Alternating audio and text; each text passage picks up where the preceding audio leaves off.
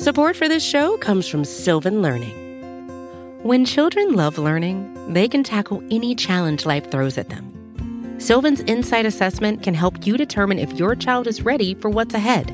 It can also identify gaps in learning and point out areas that could be of concern for your child so they can tackle what's to come.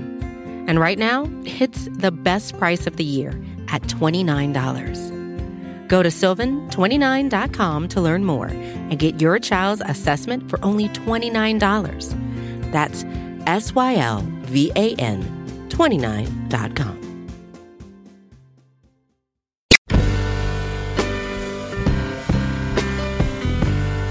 Welcome to the Longform Podcast. I'm Evan Ratliff from Atavist, and I'm joined by Max Linsky and Aaron Lammer from longform.org. Hey.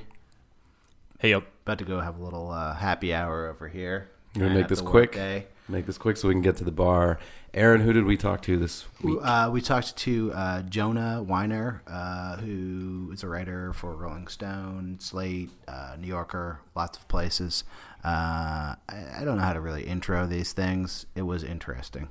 Yeah, you guys both seemed you came out of that uh, conversation real happy. Yeah, I think we're friends now. Yeah, yeah, it's, it's a good time. I think, I think we've. this isn't about making friends. It's about asking the hard questions. That's dead wrong. It is about friends. And I'd like to uh, quickly mention our friends at Tiny Letter, tinyletter.com.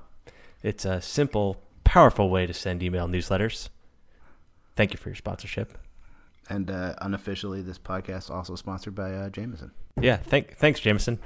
And but uh, for real, Tiny Letter. No, but actually, Tiny Letter. Tiny Letter in a giving us money sense is the, is the sponsor, and also in delivering the uh, great newsletter sense.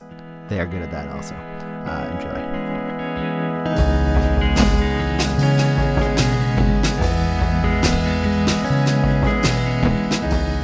I am here with Jonah Weiner. Uh, Jonah Weiner of Slate, of Rolling Stone, of New Yorker, of uh, many, many places. Welcome, Jonah. Thanks so much. As you you've written for some pretty different bylines, do you do you consciously feel like you have the Jonah Weiner voice, or is it the Jonah Weiner Blender voice, the Jonah Weiner Rolling Stone voice? How, how much how much are you considering where where you're being published? I don't know. There's something um, that I'm able to do when I write for a place, uh, which is probably just kind of like read a piece that they've ri- uh, that, that they've run recently and kind of internalize that voice and just sort of have those syntaxes in my head. So if there's a Jonah Weiner style, I couldn't tell you what it is yet. I might be getting closer to it. I don't know because I mean I've been writing now for you know ten years, so I, so I, I sort of very slowly. I feel very glacially. I've sort of started to feel more confident in what I might intuit is, to be my voice. But mm-hmm. Yeah, but no, otherwise, I, I, I, sort of feel like I'm, I'm, I'm basically, I'm not giving myself credit. I feel like I'm a good mimic in a way, but that I'm sort of almost, that there's a hackiness in that, that I'm always trying to push past. Well, uh, the, the idea of mimicry is something that's come up in a lot of these conversations we've had. And one thing that I sort of glom onto is that, I mean, I think a lot of people could mimic a 200 word capsule review. Um, you're now doing much, much longer features. Have you ever gotten to a point where you were in over your head as a mimic, or you were you had bitten off something that couldn't simply be mimicked? Yeah, I mean, uh, the the mimic is sort of a, is almost a, is never that conscious. It's, it's, almost an autopilot thing, which is good. It's not it's not kind of like weighing down on my head. It's it's more like I said, like a you know, just whatever it would be, just go read something that this publication has done recently, and sort of then when I sit down at my empty Microsoft Word document, uh, there's something just sort of uh, almost reflective that happens. Uh, in terms of being in under uh, uh, over my head, um, the the probably the you know the the first thing that I did for the Times Magazine, um, it was an assignment that I got uh, w- before Hugo Lindgren was the editor in chief. It was when it was still a Marzorati, and uh, it was a profile of this weird performance artist guy called Brock Enright. Um, and I pitched that. Uh, it's this guy who staged. The, he has this company. You ever see David Fincher's The Game, the Michael yes. Douglas movie? Yep. So it's it's it's like the, the, the like Bushwick art school graduate like uh, version of that company that this guy runs, where he'll stage adventures for people. I don't know if he still does it, uh, but I heard about this from a friend of mine who had worked with Enright and I pitched the story. And uh, the reporting of it took a fairly long time because I needed Enright to like get his shit enough uh, shit together enough so that he could put on an adventure that I for a client that I could watch. And there was one that I sort of watched from the start, but then it had stops and starts to it. Anyway, so the reporting happened for a long time. Then I think I filed it, and soon afterwards, uh, there was this uh, editor in chief change over there, and so the piece sort of sat on the runway for a while. And I think when I finally got notes on it, I had to do a bottom up rewrite, and it's because the reporting had lasted so long, and I think I had just stressed out so much about this being my first Times Magazine assignment that I, you know, I just, I guess I just choked or something, but I just sort of had made obvious mistakes. Like, uh, I'm, uh, it's, it's far enough back now that I don't remember it perfectly, but, but Enright was this very kind of fascinating, nutty character, and Yeah. I, I, you know, he wouldn't dispute that characterization. I mean, Sure. like self-consciously nutty, but he was almost absent from the piece. Uh, and if that's even like imaginable, like that's the weird job I'd done where I tried to make it like super nuts and bolts about the adventures and sort of had removed this fascinating character from it. Um, so that's not a that's not uh, an answer to the question about sort of feeling over my head specifically about uh, along the lines of like being a failed mimic or something, but. That was the last time that I remember really just sort of panicking when Yeah. I got a really great really thorough line edit from my editor, and it was every paragraph needed to go. And I contemplated quitting.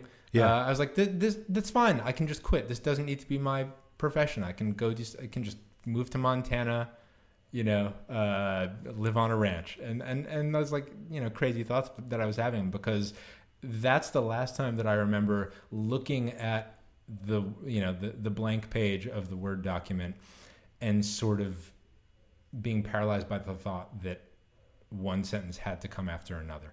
Just Yeah. like you know, it's like staring at a word for so long you stop recognizing it. Like I had somehow just I don't know, gone, like been staring or freaking uh, staring at or freaking out about this piece so much that I just sort of stopped.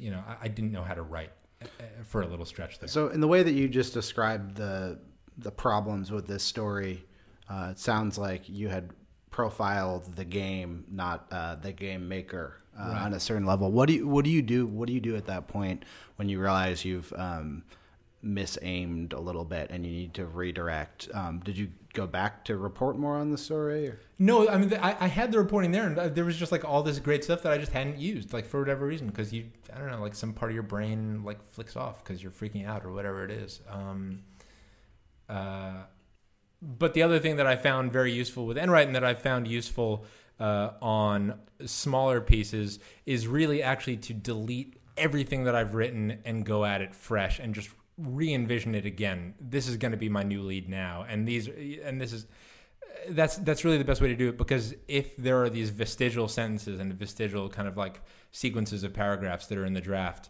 I'm sure a lot of writers feel this way. For me, I'm that's going to just like snap me back into where my head was at in an unproductive way. Do you do that one time during the writing process or multiple times? That clean It just wet? if I really hit, if I really feel like I've hit a wall, which thankfully, you know, knocking the nearest wood surface doesn't happen a lot to me. Yeah. Um, but that's often I'll find that that is just this great cure all. Just delete it all, go for a walk, you know, whatever it is, and then sit down and start writing an entirely different feature about the exact same subject. Interesting.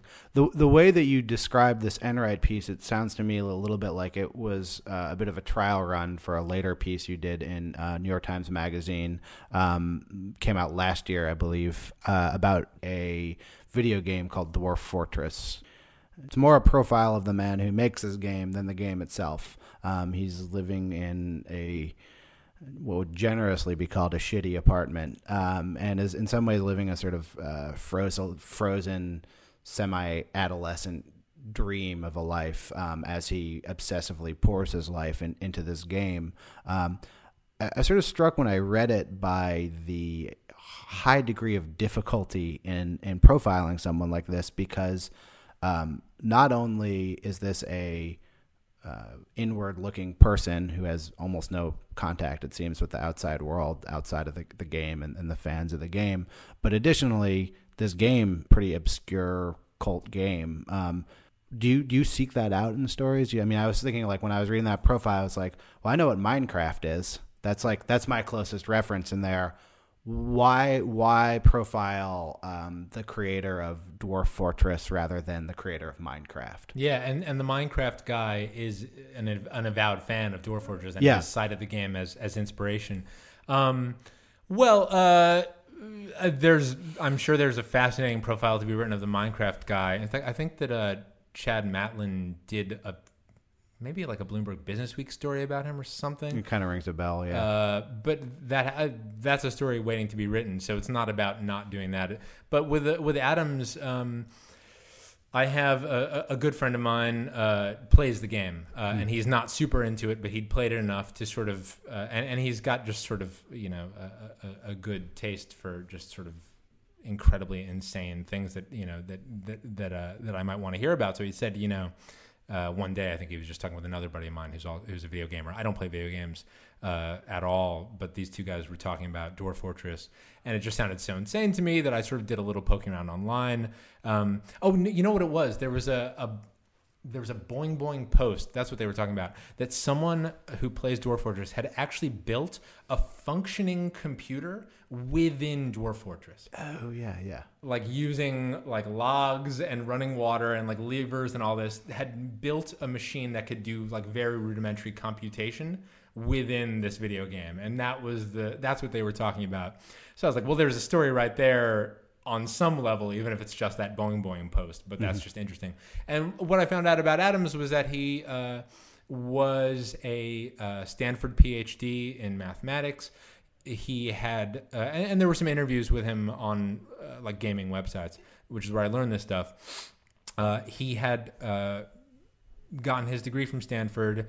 Uh, you know I, he might say that he wasn't brilliant but you know as far as as far as i'm concerned brilliant mathematician guy he's a couple years into a postdoc uh, and he quits to start the video game. And at that point, when you've got someone doing that, the the sort of like familiar contours of a magazine story sort of come into shape, uh, come into uh, view, right? Uh, the guy who was on this one track and he was doing so well, and then he gave it all up for this crazy gamble, you know. And sort of like once you've got that little handle. Uh, you know, as a writer, you can start seeing the way that a profile would take shape. I'm sort of I'm sort of um, struck by the um, general movie idea that um, you never want a protagonist that people can't relate to, and in this story and in a number of your stories, uh, you're you're able to um, profile people who who are not instantly terribly relatable, like um, Tarn. How? I guess uh, this is a two part question. How do you uh, take something a game like this that's very very obscure and very difficult to play. And how do you take a character like this who is not a extrovert is not a person who's living a life that's easy to frame within normal society? And how do you make them relatable? How do you connect that with the new york times audience? Well, if it's not a cop out, I think that maybe the, the, the first idea that pops into my head is that I never found, and, and maybe this sounds crazy, but I never found Tarn actually hard to relate to. Um, all, I don't have his command of mathematics. I'm not a gamer, so I'm not relating with him along those lines. But in terms of kind of the broad strokes of a you know very smart, passionate person devoting their lives to this you know insane but beautiful project right sort of that's that's my access point um, and so I, I yeah i guess this this isn't a cop out if that's my access point onto him then it's very easy for me to imagine a new york times magazine readership sort of uh, being able to kind of you know categorize him or you know process him in a similar way um, and and yeah, you can't get lost in the under the hood mechanics. You need a little bit of that, uh, and that was one of the really one of the tricky things uh, with this piece. Uh, and and it's a while now that I wrote it, so I'm, I'm not remembering exactly, but but I do recall that there was this juggling act between kind of uh, you know adequately reporting on the complexity of this game and and exactly the kind of crazy mathematical and programming stuff that Tarn was pulling off sufficiently to kind of ground the piece and show that it's interesting without going so far into that that it becomes a piece for you know I don't know an online game journal Right. uh, where people are you know have a much higher tolerance for that level of detail. Yeah, well, you have that thing where, like, um, I can't remember exactly what the two things are, but like the Wikipedia page for Gears of War is longer than the Wikipedia page for Iraq War, um, and that that certain top in gaming, particularly, some of these games have taken on a complexity level that you literally can't imagine um, if you're not someone who's heavily invested in them. Um, but I think that, that what you just said about that actually overlaps slightly with um, the newest piece that you have out um, with the New Yorker, which came out a couple weeks ago, which is also about someone who has a very regimented process um, to create a somewhat obscure form of art. I mean, some something that he's found success with in, in selling in galleries, but is in many ways a very bizarre personal obsession um, more than a mainstream art expression. Um, tell tell me the, the story is about Trevor Paglen. What's what's the story called? Uh, prying eyes. Prying eyes. The story is about Trevor Paglen, who I'm pronouncing that mm-hmm. right. Yeah, who is a uh, photographer of. Uh, uh, dark spaces is that the term? Uh, uh, uh, the term he uses is black sites, black uh, sites. which you'll often hear uh, with regard to sort of secret military prison prisons, yeah, kind of Bush era global war on terror like prisons. but he uses it to describe. Um, you know, places like Area 51 out in the Nevada desert and, and far less famous. And yeah, so I mean, he's an artist who uh, he's an artist. He has an MFA. He also has a PhD in geography. He sort of combines the disciplines yeah. in this artistic practice, where uh, not exclusively but largely his subject is intelligence and defense uh, secrecy, mm-hmm. uh, secret activity. Um, and so he has one uh, series of photographs uh, where he will go out to these remote places around the world, largely in the American Southwest, uh, and stand on public land with a camera and a telescope uh, and take these uh, portraits of these places. So, for instance, uh, Area 51 is a, is a fine example. That's yeah. a place in Nevada uh, and it's where uh, they audition uh, classified aircraft and where they test right. out classified aircraft. And so he'll climb a mountain 26 miles away from Air, Area 51 on public land where he's sort of in a legal gray zone because photography is not permitted of these places. But of course, you're allowed to stand on public land and take. So he's sort of doing this interesting political performance in the act of taking the photograph stands there with a telescope on the top of this mountain, shoots down, and what he produces are these uh, very beautiful kind of you know probably spooky because of the subject matter as much as anything else, but these beautiful blurry kind of obscured portraits of these places.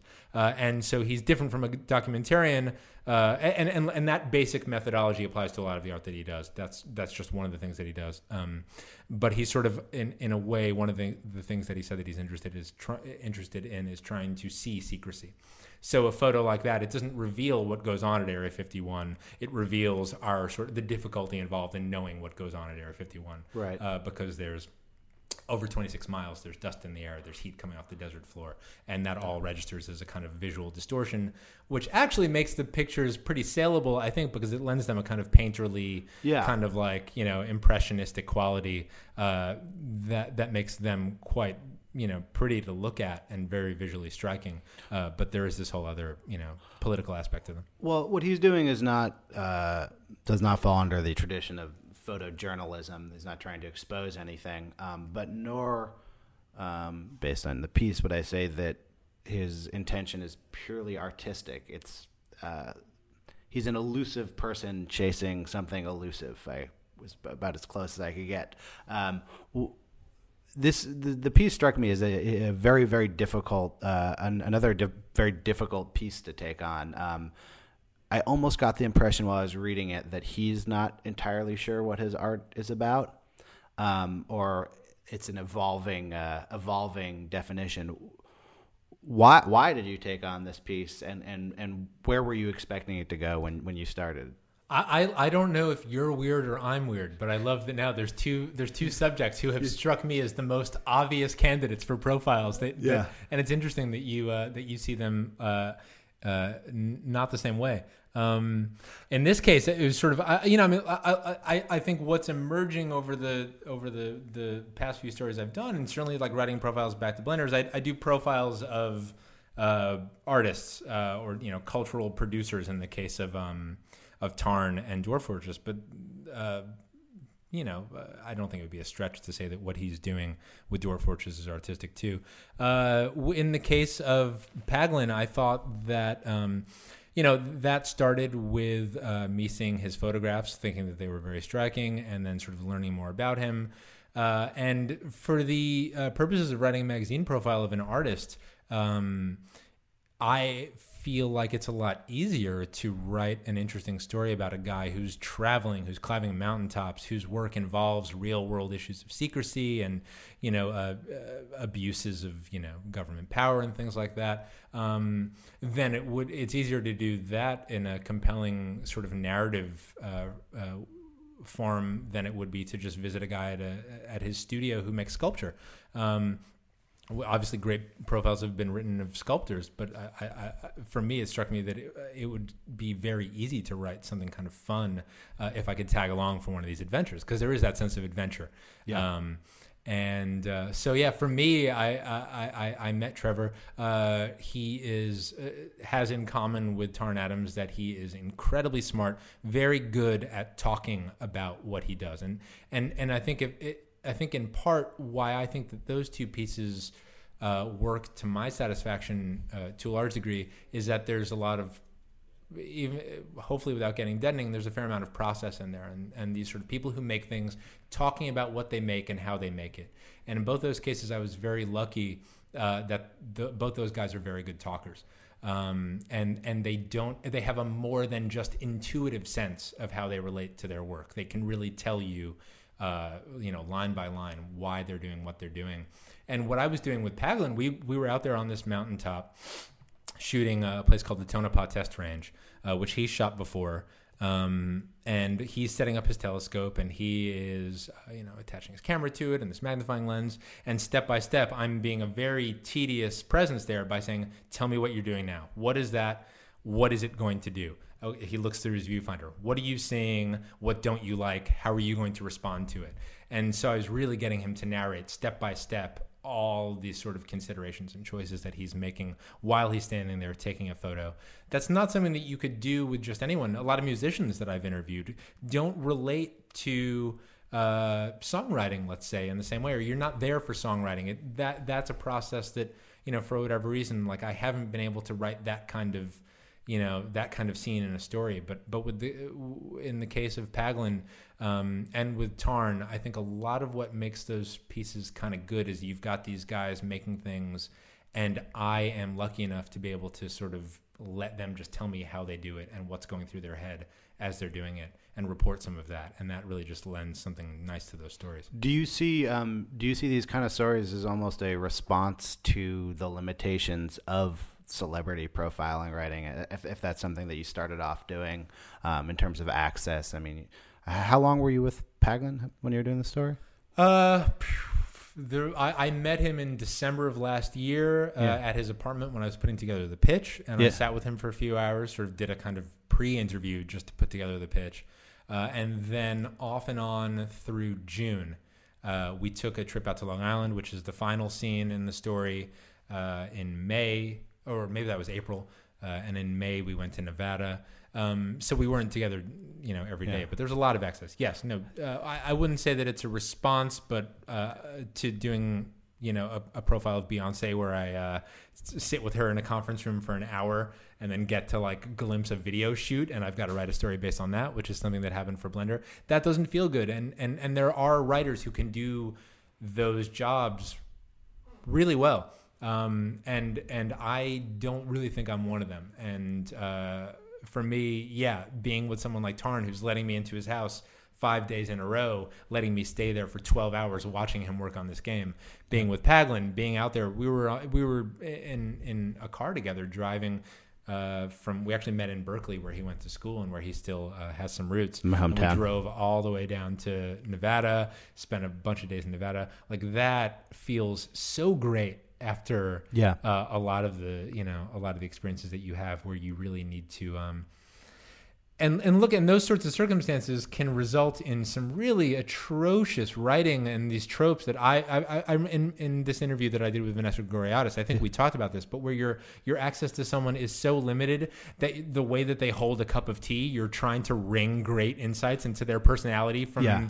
something so meaningless and and when I don't know if the re- if a casual reader sort of sees this, but as someone who's written those pieces, when I read a lead like that, I groan because I'm like, my God, I know exactly what you're talking about on, on a subtextual level. You got nothing from this person. And so you're giving us 300 words on how they hold a cup of tea. Now, there's like a Chris Heath kind of writer Yeah. who uh, can, or, you know, John Jeremiah Sullivan, those guys can, uh, they can write a thousand words on that cup of tea. I will gladly read them. Those are great. Yeah. Uh, but anyway, for me, I'm not that writer, and so uh, there is this sort of hinge moment where I do this like mock profile of Kanye West for Slate. It was Sure. based entirely on his Twitter feed, um, which I'd, I'd never thought of it as, as a hinge, and I'm just narrativizing it that way. For for people who haven't seen this piece, this is a piece that was in Slate um, that Jonah did. That's uh, basically a profile of Kanye West, uh, constructed entirely of quotes and incidents that were publicly available on the internet, tweets, um, other like 99%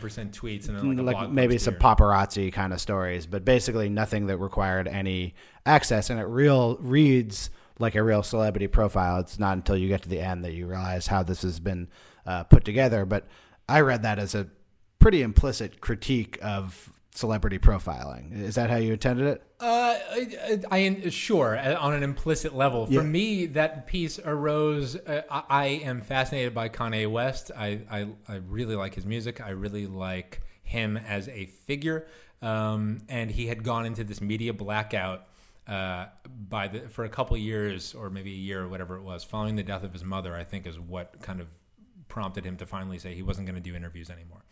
Uh, and um,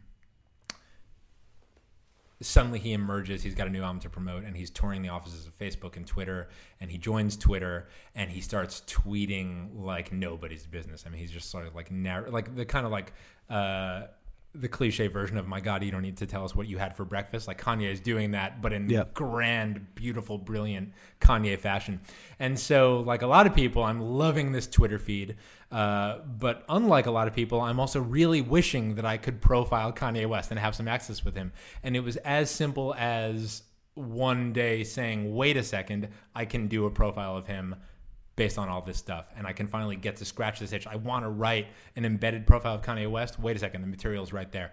Now, of course, that's being slightly disingenuous because there is, as you said, sort of kind of points, you know, hover, hovering on a kind of meta level about celebrity, you know, profiling and access and things like that.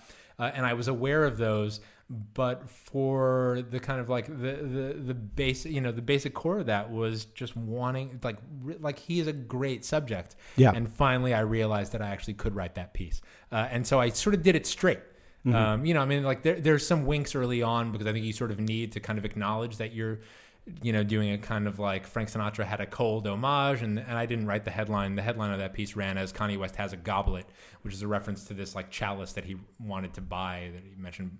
Anyway, but there's sort of like there's that winking, but for the most part, I kind of just wrote. Wait, you're straight. telling me that Slate writers don't write their own headlines? Um, I've written some of my own headlines at Slate, but uh, but that one was not mine. Yeah, my, my, my suggested headline for that was less good, which was just Kanye West jogs in Lanvin, uh, because uh, there one of the most retweeted tweets was just I jog in Lanvin uh, that he put out.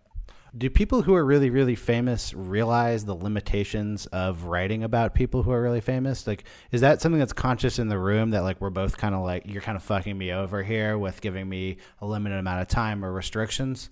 Uh, I think that there's um those profiles can be different kinds of transactions, and sometimes someone is promoting something.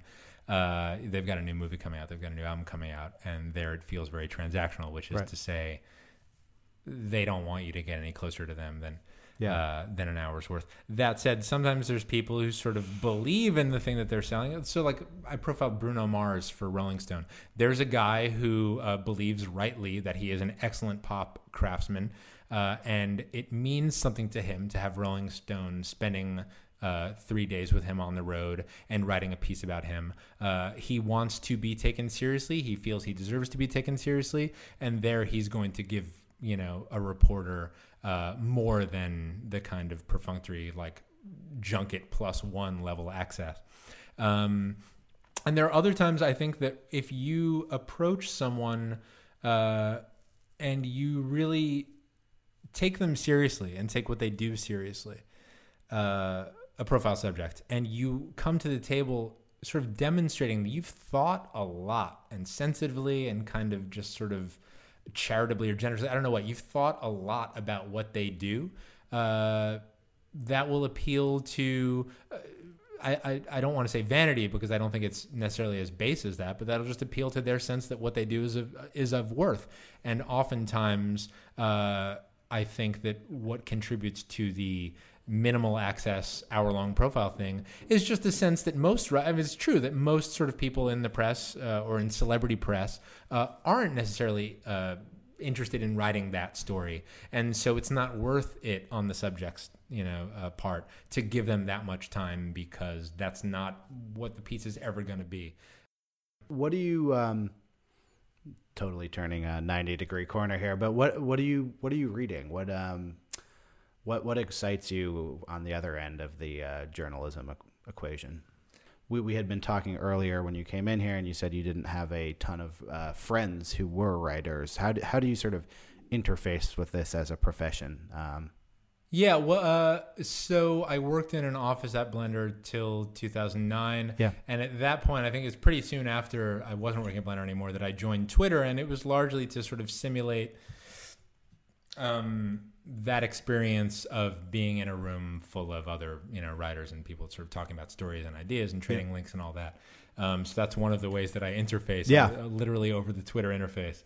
Um, the the the Writearound, which is what I alluded to, Yeah. was uh, this thing that I started, which is very similar to this, although I started it off as being audio, and he did do it first.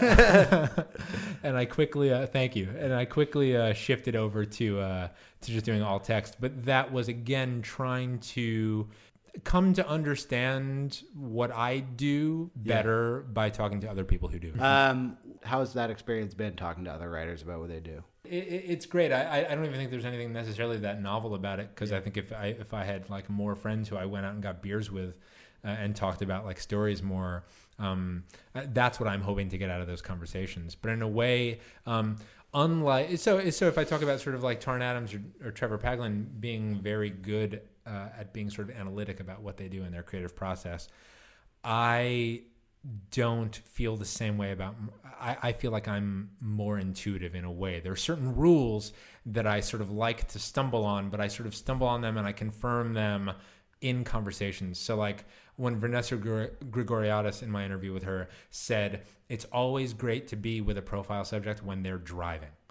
that's a great thing Yeah. i said you're totally right and so like i sort of I, I in a way it's it's helpful for for me and i think for anyone who does this to sort of get a sense that even if obviously there's an exception to every rule if you can sort of codify Yeah. certain kind of principles and uh like so for instance um, in the piece that i'm that i'm uh, that i filed now the times magazine uh, in the draft that i filed there's just a little scene where i've got my subject interacting with someone else and that's another thing that I just know I love. When you have your subject talking to someone who isn't you in a story, I know that's a good thing because it just as a reader, there is just something texturally that happens there where even if the exchange is very tiny, uh, just something changes in the course of your of your experience as a reader where the subject isn't talking to the writer they're talking to someone else and the air in the room changes and that's just nice Right. uh, and so i think sort of these these kinds of conversations are useful to me in terms of trying to yeah just whatever just get a better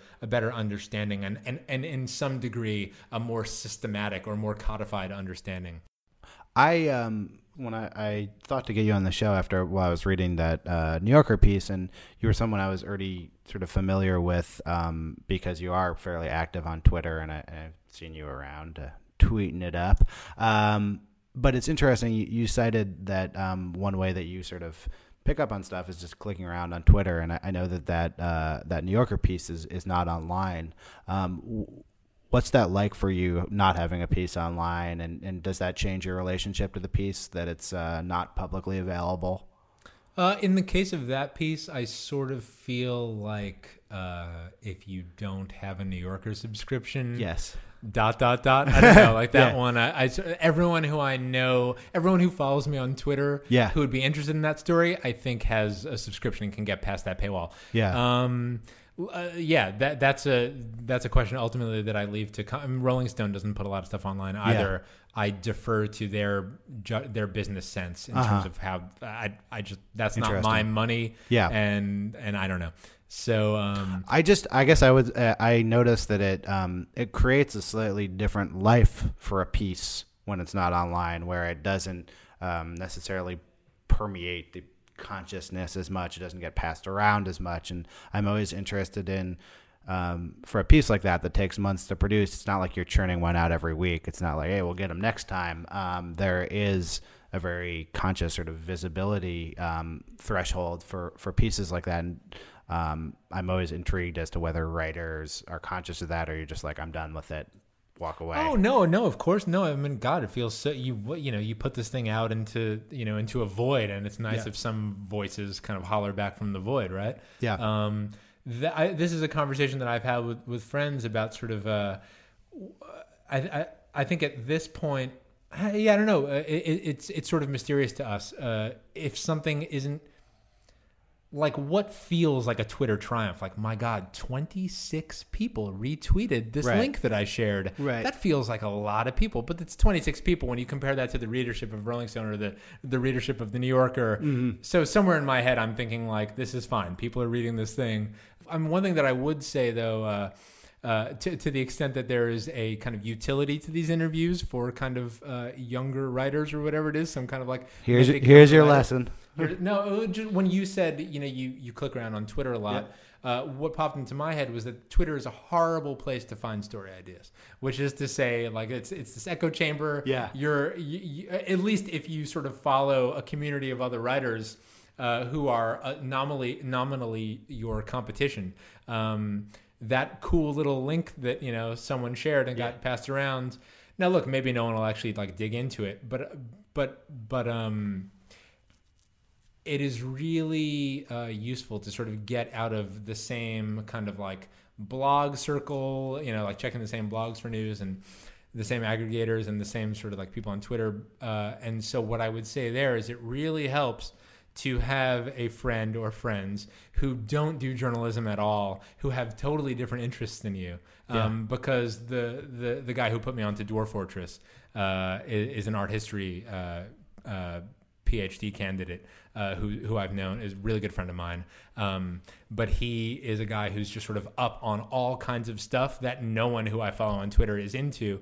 And he told me about the Dwarf Fortress guy. Do you think that the um, like if we were looking at this as a supply and demand question, the supply of stories is going down as stuff like Twitter gets to, to more things first, and I guess you could say sort of the boing boingization of the world that um, you're going to see, and it's going to be harder to find some of these stranger stories. You know, I don't think so because uh, because at a certain point that will still become noise, and that's still only a 300 word post on Boing Boing, and it can still be reported into. I mean, instance, Dwarf Fortress was written about on Right. Boing Boing a lot, um, and so I, I was I was talking with uh you know after David Grann wrote uh, A Murder Foretold, which was his story about the uh, the seeming murder of this guy down in Guatemala. Um, this is a piece that had uh, this was in the New York Times. It was in the A section, you know, uh, and and and it was certainly headline news down in Guatemala.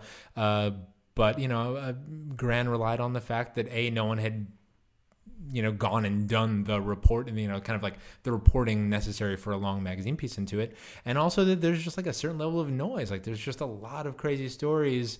And so just the fact that if anything the kind of proliferation of you know blogs and places to sort of encounter these weird little you know story tidbits. Uh, if anything that only just sort of increases the the noise volume. And it's not everyone it's everyone who can click on that and kind of chuckle at it. It's not everyone who starts saying oh well i can kind of map out the architecture of a piece here and this is who i need to talk to and then go and actually do it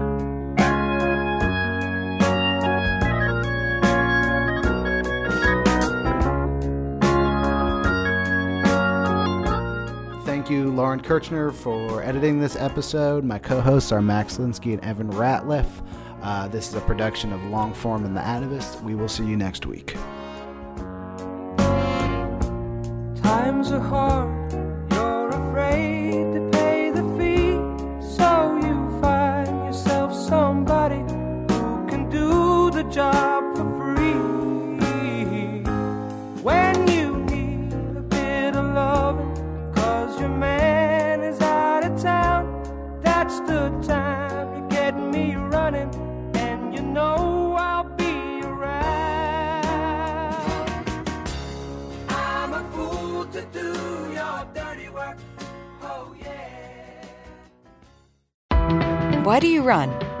Why does anyone? I always thought that runners loved running, and that's not the case. Most runners hate running, but they choose to do it.